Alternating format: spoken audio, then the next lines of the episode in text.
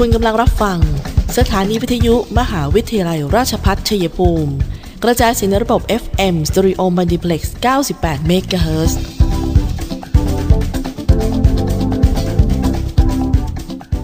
ที่นี่สถานีวิทยุกระจายเสียงเพื่อการศึกษามหาวิทยาลัยราชภัฏชัยภูมิ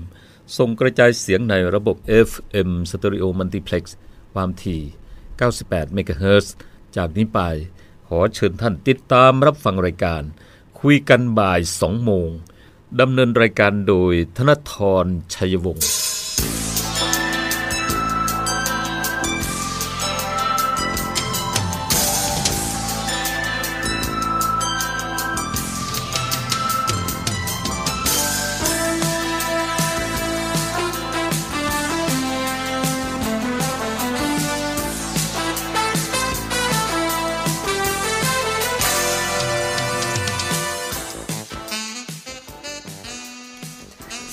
ท่านผู้ฟังคะต้อนรับเข้าสู่ช่วงเวลาของรายการคุยกันบ่าย2โมงนะคะวันนี้เจอกันบ่ายวันพุธที่16มีนาคมพุทธศักร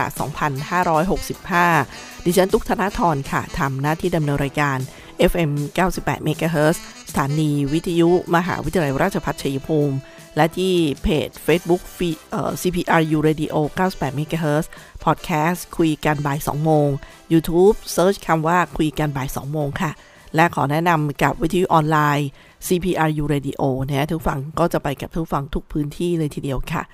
ติดตามข่าวสารนะคะบ้านเราแล้วก็สาระความรู้ที่สรุปนำมาฝากทุกฝั่งทุกวันจันทร์ถึงศุกร์เวลานี้ค่ะ14นาฬิกาโดยประมาณถึง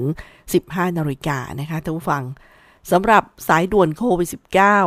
จังหวัดชัยภูมินะคะสำหรับผู้ที่ติดโควิด -19 เนี่ยสามารถโทรประสานตรงcall center เพื่อขอรับบริการประเมินอาการเบื้องต้นแล้วก็เตรียมการรักษารองรับท่านด้วยนะคะบางท่านก็พอตรวจ ATK เสร็จเอ๊ะทำยังไงดีประมาณนี้นะคะผลเป็นบวกแล้วต้องทำยังไงต่อบางท่านก็อื้ออึงไปเลยเหมือนกันนะคะถ้าเป็นที่เมืองชัยภูมิก็ติดต่อที่ 0931314107 แกงครอ 0903327710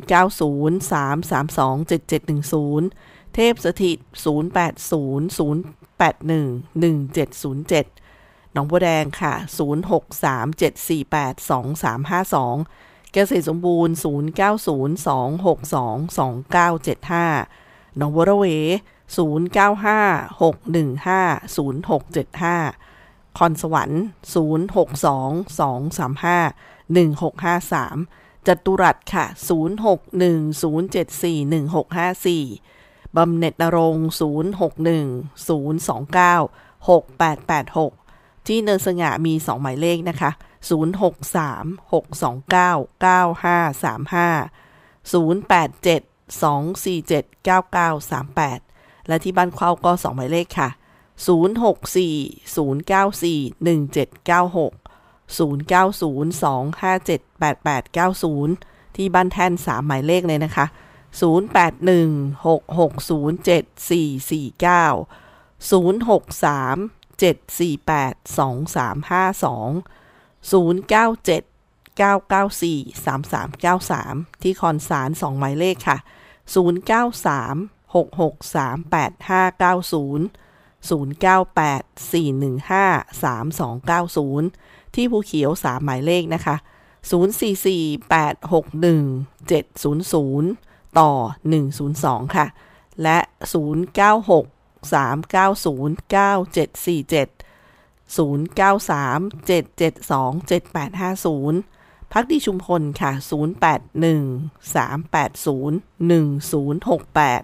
ที่ซับใหญ่2หมายเลขนะคะ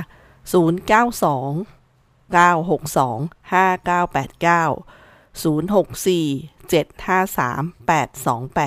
ค่ะก็จะเอามา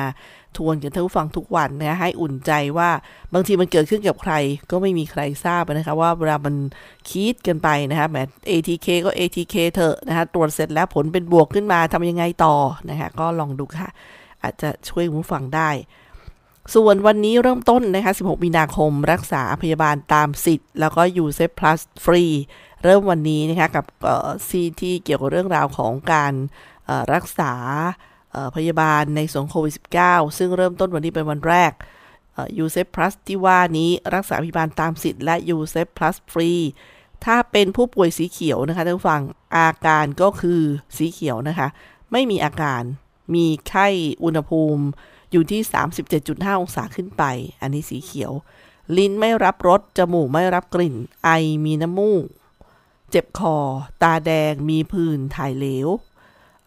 อันเนี้ยคุณสามารถรักษาฟรีในโรงพยาบาลตามสิทธิ์ค่ะบัตรทองข้าราชการประกันสังคมประกันสุขภาพสิทธิประกันสังคมทำงานต่างพื้นที่ก็เข้าโรงพยาบาลเครือข่ายได้นะคะแล้วก็ยังมีการรักษาก็มีการกักตัวที่บ้านกักตัวในชุมชนที่บ้านก็ Home Isolation นะคะในชุมชนก็ Community Isolation หรือ Hospital หรือว่าจะเข้าโครงการเจอแจกจบที่หน่วยบริการใกล้บ้านอันนี้ก็นึกอะไรไม่ออกก็สปสช1330กด14นะคะถ้าประกันสังคมก็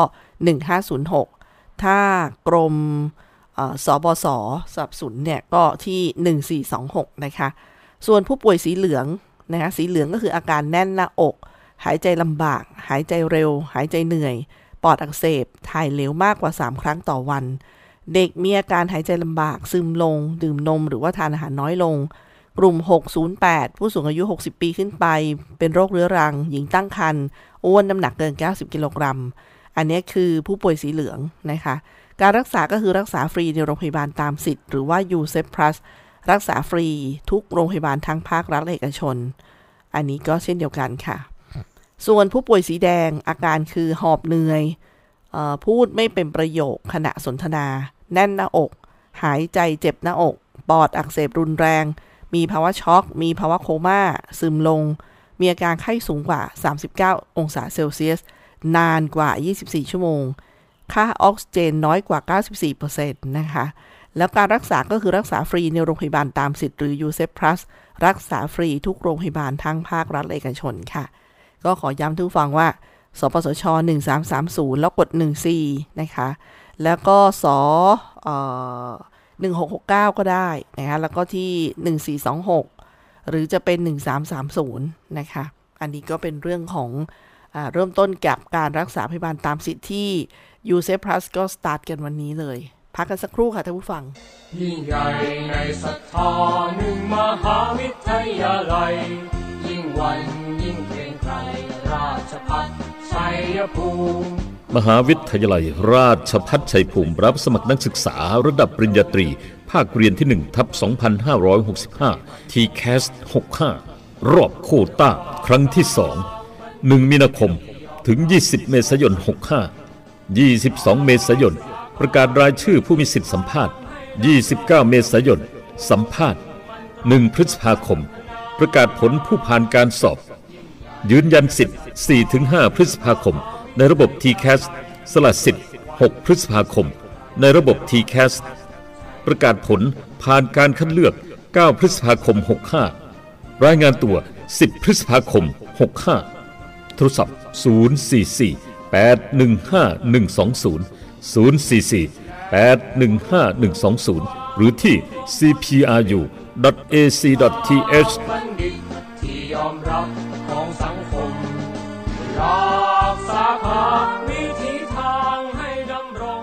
ท่านผู้ฟังคะมาต่อกันนะคะในเรื่องของคุยกันบ่าย 2 โมงวันนี้มีกำหนดการ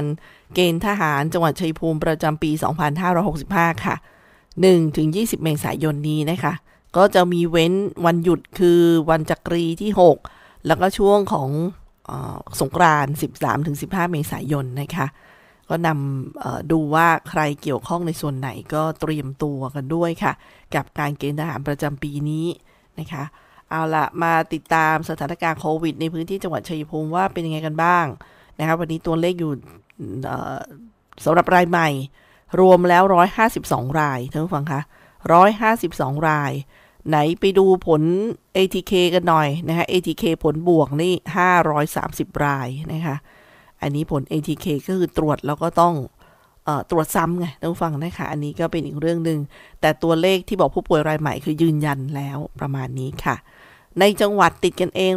132นอกจังหวัด20นะคะอยู่ที่เทพสถิต83คอนสาร17ภูเขียว10แก้งเคราะห์9หนองบัวแดง8คอนสวรรค์7 เกษตรสมบูรณ์5บ้านแท่น4เมืองชัยภูมิ3พักตีชุมพล3บ้านเข้า2จัตุรัส1ค่ะท่านผู้ฟังแล้วก็สำหรับเรื่องของมีวันนี้มีสาระมาฝากกันนะนอกเหนือจากข่าวสารเนี่ยก็คือประกาศที่เป็นบทความบอกว่าถ้ามีหมายเรียกตรวจสอบได้ยังไงคะว่าหมายเรียกนั้นนะจริงหรือปลอมนะคะตอนการตรวจสอบว่าหมายเรียกที่ท่านได้รับเนี่ยเป็นของจริงหรือปลอมเนี่ยนะคะทางตำรวจภูธรก็แจ้งกันมาค่ะสำนักงานตำรวจแห่งชาติบอกว่าข้อแรกเลยตั้งสติไม่ต้องตกใจเพราะหมายเรียกนั้นเป็นแค่การเรียกท่านไปพบพนักงานสอบสวนยังไม่ได้หมายความว่าท่านเป็นผู้ต้องหาตราบใดที่ยังไม่ได้มีการแจ้งข้อกล่าวหาแต่ถึงแม้ว่าท่านจะได้รับหมายเรียกในฐานะผู้ต้องหาท่านก็มีสิทธิ์ที่จะปฏิเสธข้อกล่าวหาได้เมื่อไปพบพนักงานสอบสวน 2. ตรวจสอบหมายเรียกที่อยู่ในมือท่านว่ามีรายละเอียดครบถ้วนตามนี้หรือไม่ก็คือสถานที่ออกหมายวันที่ออกหมายชื่อและที่อยู่ของพนักงานสอบสวนที่ออกหมายสาเหตุที่เรียกไปพบสถานที่และวันเวลาที่นัดหมายให้ไปพบลายมือชื่อพร้อมตำแหน่งของพนักงานสอบสวนค่ะอันนี้พอตั้งสติเสร็จแล้วก็มาดูในลำดับต่อมาคือมีเอกสารเนี่ยมีสิ่งเหล่านี้ครบไหมนะคะขั้นตอนที่3เพื่อให้มั่นใจว่าพนักงานสอบสวนที่อยู่ในหมายเรียกนั้นเป็นตำรวจจริงให้ท่านติดต่อไปยังหน่วยงานต้นสังกัดก็อย่างเช่นสถานีตำรวจที่พนักงานสอบสวนประจำอยู่ค่ะเพื่อจะสอบถามว่ามีพนักงานสอบสวนคนนี้อยู่ที่สถานีตำรวจจริงไหมโดยสามารถค้นหาเบอร์สถานีตำรวจกันได้ที่เว็บไซต์ royalthaipolice นะฮะ .go.th/station และขั้นตอนที่4ค่ะหากทางสถานีตำรวจยืนยันมาว่ามีพนักงานสอบสวนที่ออกหมายเรียกปฏิบัติหน้าที่อยู่ที่สถานีตำรวจนี้จริงก็แล้วก็ให้ท่านก็ต้องขอเบอร์ติดต่อจากสถานีตำรวจเพื่อติดต่อตรวจสอบว่าพนักงานสอบสวนได้ออกหมายเรียกท่านไปจริงหรือไม่ถ้าเป็นหมายเรียกจริงนะคะก็พูดคุยเพื่อนัดหมายวันและเวลาที่จะเข้าไปพบพนักงานสอบสวนต่อไปค่ะแต่ถ้าหากพบว่าเป็นหมายเรียกปลอมให้ท่านนำหมายเรียกปลอมเนี่ยติดต่อเข้าแจ้งความที่สถานีตำรวจที่รับผิดชอบพื้นที่ที่ท่านได้รับหมายเรียกปลอมนั้นเพื่อที่จะดำเนินคดีกับมิจฉาชีพเกี่ยวกับการใช้เอกสารราชการปลอมต่อไปอย่างไรก็ตามนะคะหากท่านตรวจสอบแล้วพบว่าเป็นหมายเรียกจริงเนี่ยแต่ว่าท่านไม่ไปพบพนักงานสอบสวนตามวันเวลาที่กำหนดกรณีเป็นหมายเรียกพยานอาจมีความผิดที่ไม่มาตามหมายเรียกแต่ในกรณีที่เป็นหมายเรียกผู้ต้องหาอาจเป็นเหตุให้พนักงานสอบสวนเนี่ยร้องขอต่อศาลเพื่ออนุมัติออกหมายจับต่อไปได้ค่ะอันนี้ก็สามารถติดตามได้นะคะเป็นแอปเป็นเพจ PCT Police นะคะเพื่อรู้ทันทุกความคิดของโจรออนไลน์แหมทุกวันนี้พอออนไลน์มันเป็นเรื่องที่เข้าถึงได้ง่ายนะครับวิธีทำมาหากินของวิชาชีพก็ไปอยู่ในนั้นด้วยเหมือนกันฉะนั้นตั้งสติให้ดีแล้วก็ตรวจสอบกันให้ดีนะคะมีจะเชิญชวนทุกฟังไปติดตามชมรายการน่าสนใจค่ะยุคนี้จะเป็นเกษตรกรนะคะตอนนี้เขาส่งเสริมยังสมาร์ทฟาร์มเมอร์ซึ่งเป็น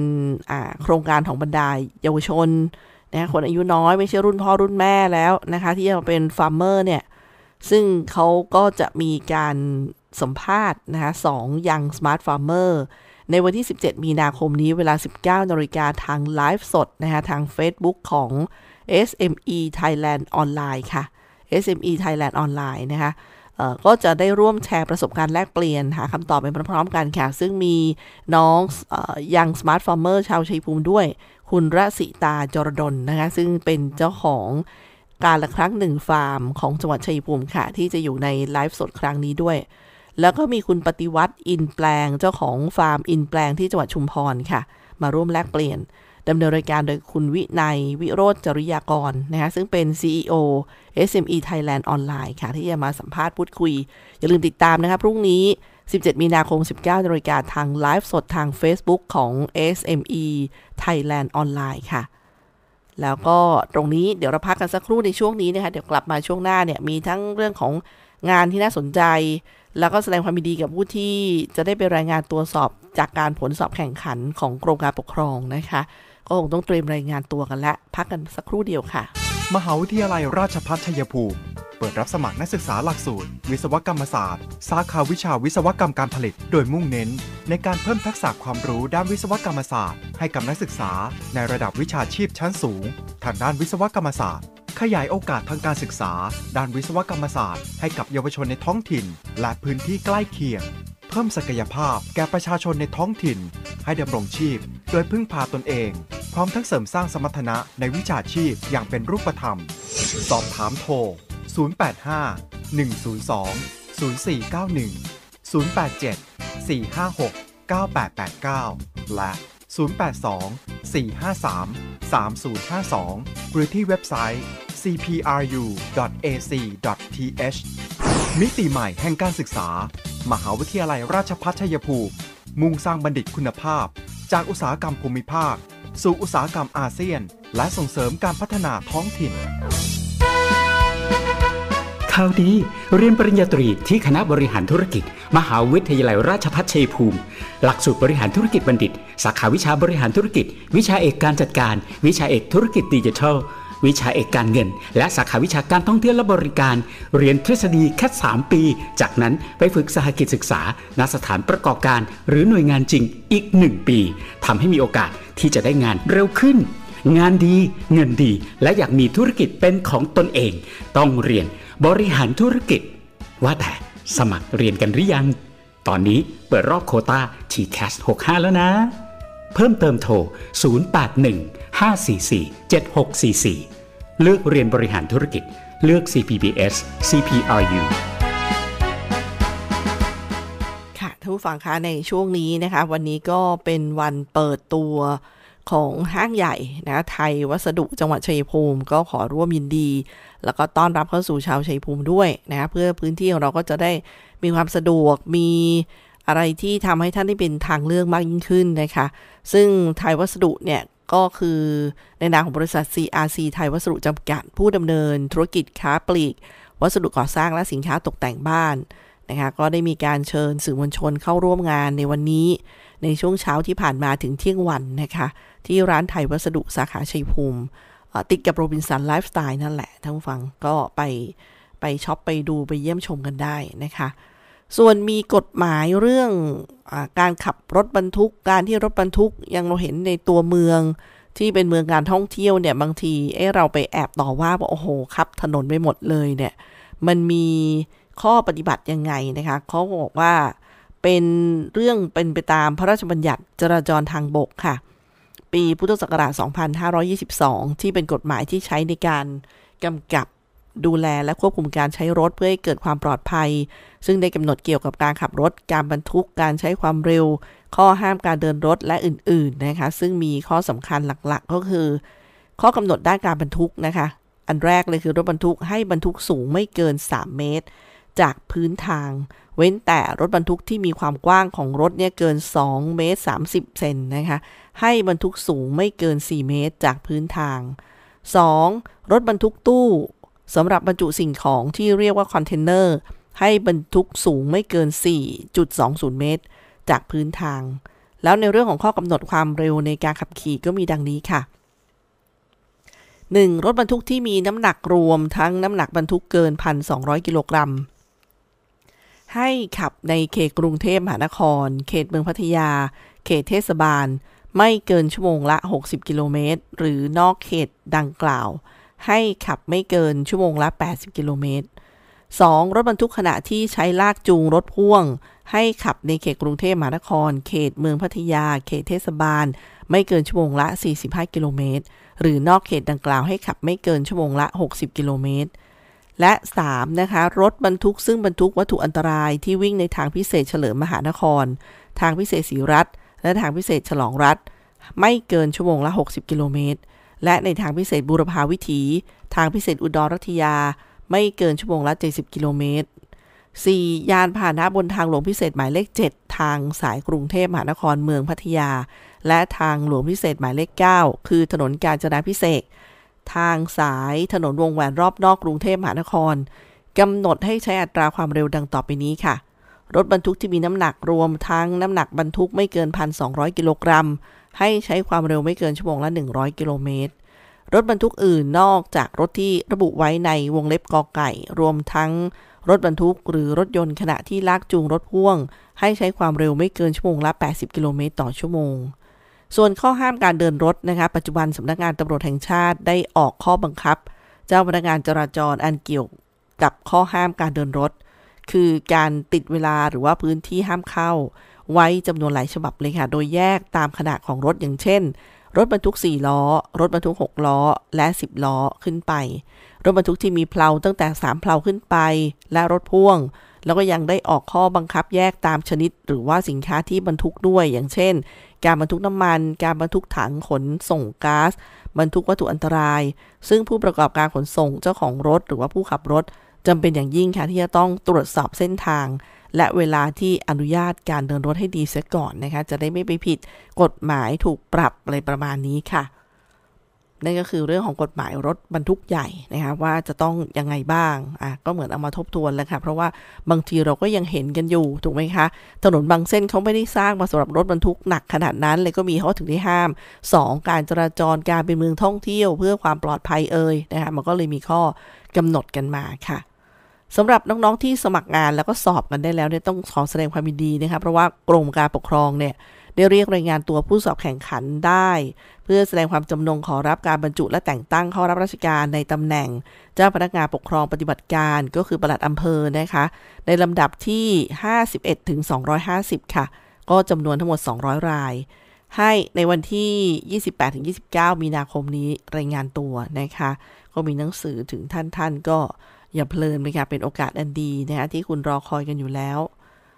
มาถึงตรงนี้กับช่วงเวลาของคุยกันบ่าย2โมงก็ยังมีเรื่องของงานมาอีกนะคะสำหรับผู้ที่สนใจตำแหน่งพนักงานราชการนักวิชาการคอมพิวเตอร์วุฒิปริญญาตรีสาขาวิทยาการคอมพิวเตอร์หรือวิศวกรรมคอมพิวเตอร์ค่ะเงินเดือน 19,500 บาททำงานที่สำนักเทคโนโลยีชีวภาพการผลิตปศุสัตว์จังหวัดปทุมธานีสามารถยื่นสมัครได้ถึง18มีนาคมนี้นะคะสอบวันที่22มีนาคมค่ะสอบถามที่02-501-2438 ส่วนอีกอันนึงนะคะเป็นวุฒิปวชและปริญญาตรีทุกสาขาเลยค่ะไปดูที่เขาเรียกว่าราชการ jobs นะคะ .com ก็มีเงินเดือนสูงสุดอยู่ที่ 18,900 บาทน้องๆไปดูกันหน่อยก็มีองค์การส่งเสริมกิจการโคนมแห่งประเทศไทยเขาเปิดรับสมัครสอบคัดเลือกบุคคลทั่วไปเพื่อบรรจุและแต่งตั้งเป็นพนักงานโดยสมัครแต่บัดนี้นะคะเป็น31มีนาคมค่ะก็เข้าไปดูลิงก์กันหน่อยแล้วก็ยังมีอีกนะคะปริญญาตรีงานราชการไม่ต้องผ่านภาคกของกพ.นะคะก็อยู่ในเว็บของราชการ jobs.com นี่แหละนะคะก็เป็นเรื่องของกรมส่งเสริมการเกษตรค่ะที่ได้เปิดรับสมัครบุคคลเพื่อเลือกสรรเป็นพนักงานราชการสมัครตั้งแต่บัดนี้ถึง21มีนาคมนะคะเดี๋ยวช่วงหน้าค่ะช่วงสุดท้ายเนี่ยดิฉันมีเรื่องของความรู้สาระที่จะดูสัตว์เลี้ยงของเรานะคะว่าที่ทำหมันให้น้องแมวเนี่ยบางคนมีความเชื่อมีอะไรที่มาทำให้เราไม่อยากทำให้เขาเนี่ยเดี๋ยวมาดูมาติดตามฟังกันนะคะว่ามันเป็นการส่งเสริมสุขภาวะของน้องแมวมากๆเลยนะเดี๋ยวมาติดตามช่วงหน้าค่ะโรงเรียนสาธิตมหาวิทยาลัยราชภัฏชัยภูมิแผนกประถมศึกษาเปิดรับนักเรียนชั้นประถมศึกษาปีที่1ถึง4ประจำปีการศึกษา 2565 English Program เรียนภาษาอังกฤษไทยจีนกีฬากอล์ฟจำนวน25คนต่อห้องเรียนอำนวยการสอนโดยอาจารย์ผู้เชี่ยวชาญตำแหน่งผู้ช่วยศาสตราจารย์และอาจารย์ด็อกเตอร์จากคณะครุศาสตร์รับสมัครวันนี้ถึงวันที่10พฤษภาคม2565ติดต่อสอบถามโทรศัพท์044-815-111 ต่อ 6800 หรือ 086-246-4641 ในเมืองมีบริการรถรับส่ง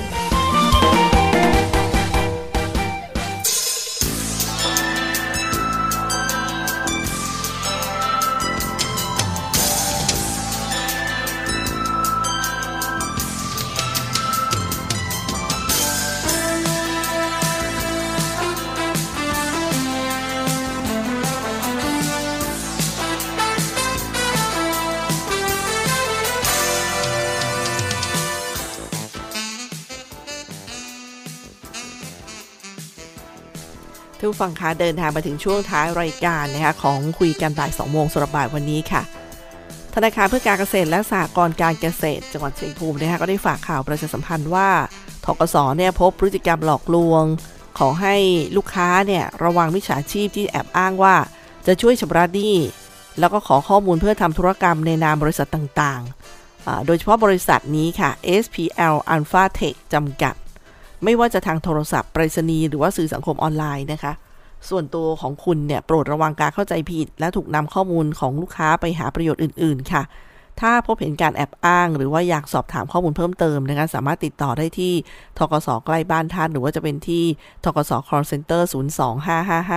02-555-0555นะคะ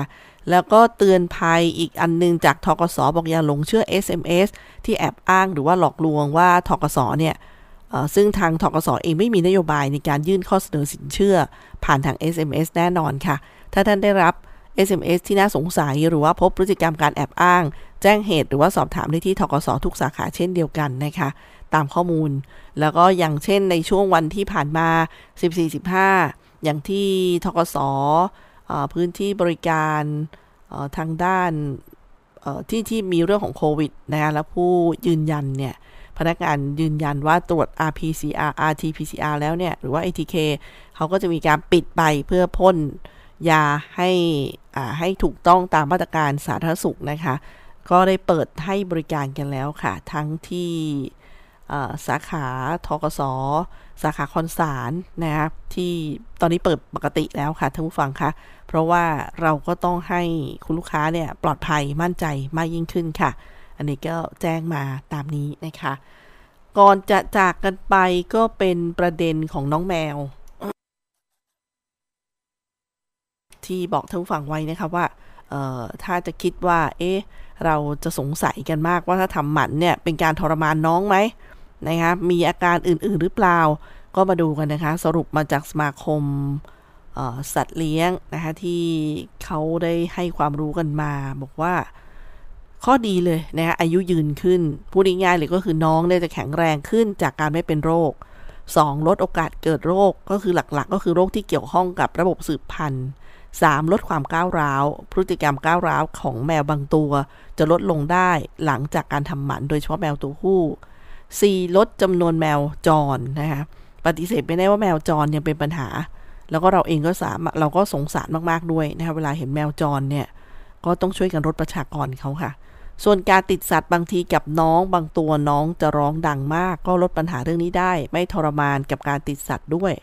6การสร้างอาณาเขตนะคะการฉี่ไปทั่วของแมวตัวผู้เนี่ยเป็นพฤติกรรมที่เกี่ยวกับฮอร์โมน7ปัญหาแมวชอบเที่ยวนะคะกับน้องบางตัวเนี่ยทำให้น้องติดบ้านมากขึ้น8ท้องโดยไม่ได้ตั้งใจนี่สำหรับน้องเหมียวตัวเมียอยู่ๆเจ้าเหมียวเราก็เพิ่มขึ้นมาอีกประมาณนั้นค่ะถ้าเรายังไม่พร้อมก็จะลำบากฉะนั้นก็ทำดีกว่าค่าใช้จ่ายก็ไม่แพงนะคะเมื่อเทียบกับการที่น้องไม่สบายหรือว่ามีลูกเพิ่มขึ้นมาทั้งนี้ทั้งนั้นพฤติกรรมน้องแมวแต่ละตัวก็แตกต่างกันออกไปนะคะขึ้นอยู่กับความพร้อมแล้วการดูแลของแต่ละบ้านด้วยค่ะก็เป็นความรู้ที่นำมาฝากกันนะคะวันนี้ช่วงเวลาของรายการคุยกันบ่าย 2:00 นค่ะดิฉันตุ๊กธนธรทำหน้าที่ดำเนินรายการขอบคุณท่านผู้ฟังที่ให้เกียรติติดตามรับฟังนะคะแล้วเราจะกลับมาพบกันใหม่สวัสดีค่ะ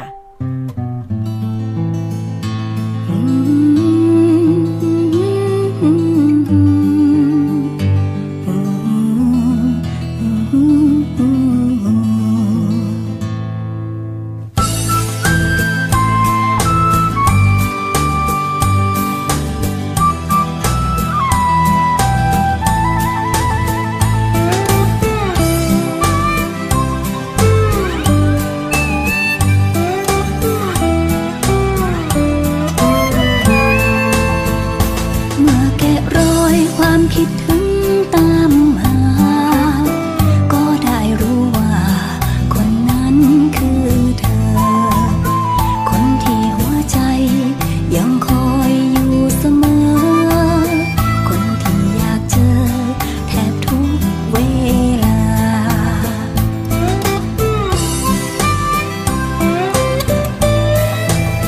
เมื่อปีกแสงจันทร์อบถึงหัวใจคนเคยสบตาจึงฝากถ้อยคำข้ามขอบเมฆไปหาด้วยอยากรู้ว่าเธอเป็นสุขไหม